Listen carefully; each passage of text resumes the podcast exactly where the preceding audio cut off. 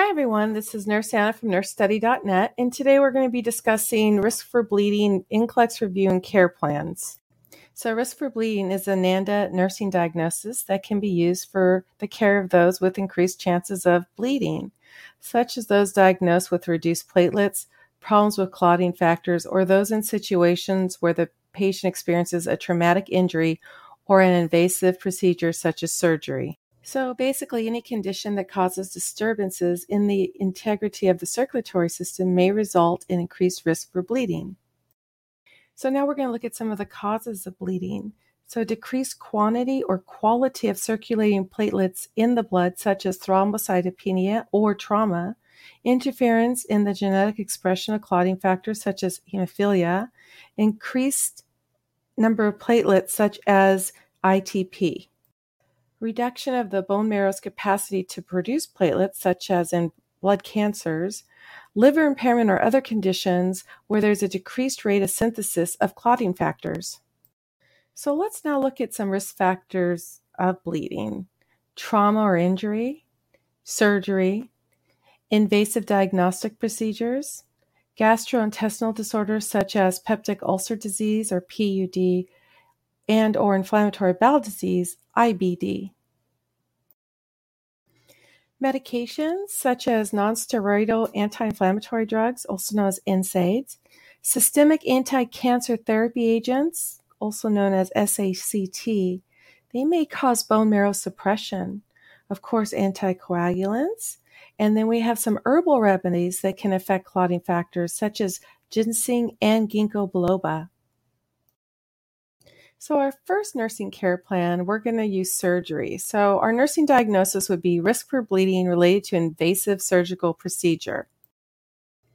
Our desired outcome would be to prevent any bleeding episodes during or after surgical procedure.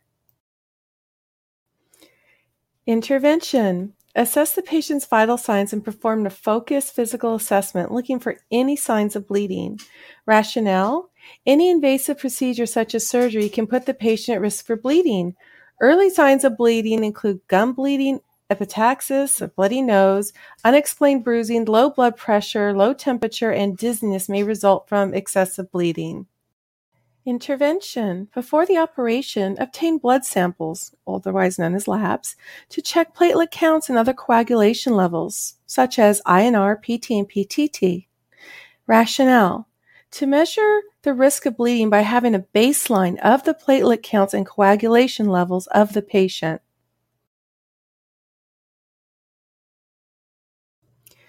Intervention. Advise the patient to stop the use of nonsteroidal anti-inflammatory drugs, otherwise known as NSAIDs. Also to stop anticoagulants and certain herbal remedies prior to surgery as indicated and ordered by the physician or the patient's caregiver. The rationale NSAIDs and anticoagulants can increase the risk for bleeding. Some herbal remedies can affect clotting factors such as ginseng and ginkgo biloba. Intervention. Anticipate to obtain a type and cross match of the patient's blood. The patient may need to have blood replacement after surgery. The rationale to prepare for the need to perform blood transfusion is prescribed. If the blood loss is too much and immediate correction is warranted, whole blood transfusion is administered. This leads us to our next intervention. Perform a blood transfusion if indicated as ordered by the patient's caregiver. Rationale Blood transfusion may be required if there is too much blood loss. Intervention Post surgery, assess and monitor the patient's surgical wound site for any signs of unexpected bleeding. Rationale To treat any unexpected bleeding as early as possible. This next nursing care plan will be for peptic ulcer disease and bleeding. So, our nur- nursing diagnosis would be risk for bleeding related to open sores in the gastrointestinal lining secondary to peptic ulcer disease. Our desired outcome would be to prevent any gastrointestinal bleeding episodes. Intervention Assess vital signs, particularly blood pressures, Rationale Hypovolemia due to GI bleeding may lower blood pressure levels and put the patient at risk for hypotensive episodes that can lead to shock. Intervention Collect urine and stool samples for occult blood testing. Rationale. Patient at risk for bleeding, such as those diagnosed with PUD, may not show apparent signs and symptoms of bleeding, so checking for the presence of blood in stool and urine is an important nursing intervention. Intervention Start intravenous therapy as prescribed by the physician or patient's caregiver. Electrolytes may need to be replaced. Encourage oral fluid intake of at least 1,000 mLs per day if not contraindicated. Rationale to replenish the fluids and electrolyte loss from vomiting or other gastric losses, and to promote better circulation of blood throughout the body.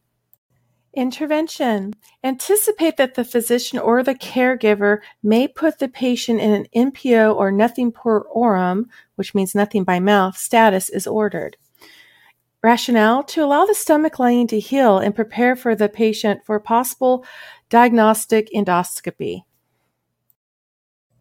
This next intervention will be if the caregiver does in fact order an endoscopy. So intervention would be prepare the patient for endoscopy. And the rationale is the endoscopist can diagnose and treat bleeding peptic ulcers while the patient undergoes the procedure. Intervention. Perform a blood transfusion if indicated and ordered by the patient's caregiver. Rationale to increase the hemoglobin level and treat anemia and hypovolemia related to the bleeding ulcers. Intervention. Administer the proton pump inhibitors, or also PPIs, what they're called, as prescribed by the physician or caregiver. Rationale to facilitate the treatment of bleeding peptic ulcers or to prevent the formation of more ulcers. Intervention Advise the patient to stop or avoid use of nonsteroidal anti-inflammatory drugs, otherwise known as NSAIDs. Rationale NSAIDs are some of the most common causes of peptic ulcer disease and can increase the risk for bleeding.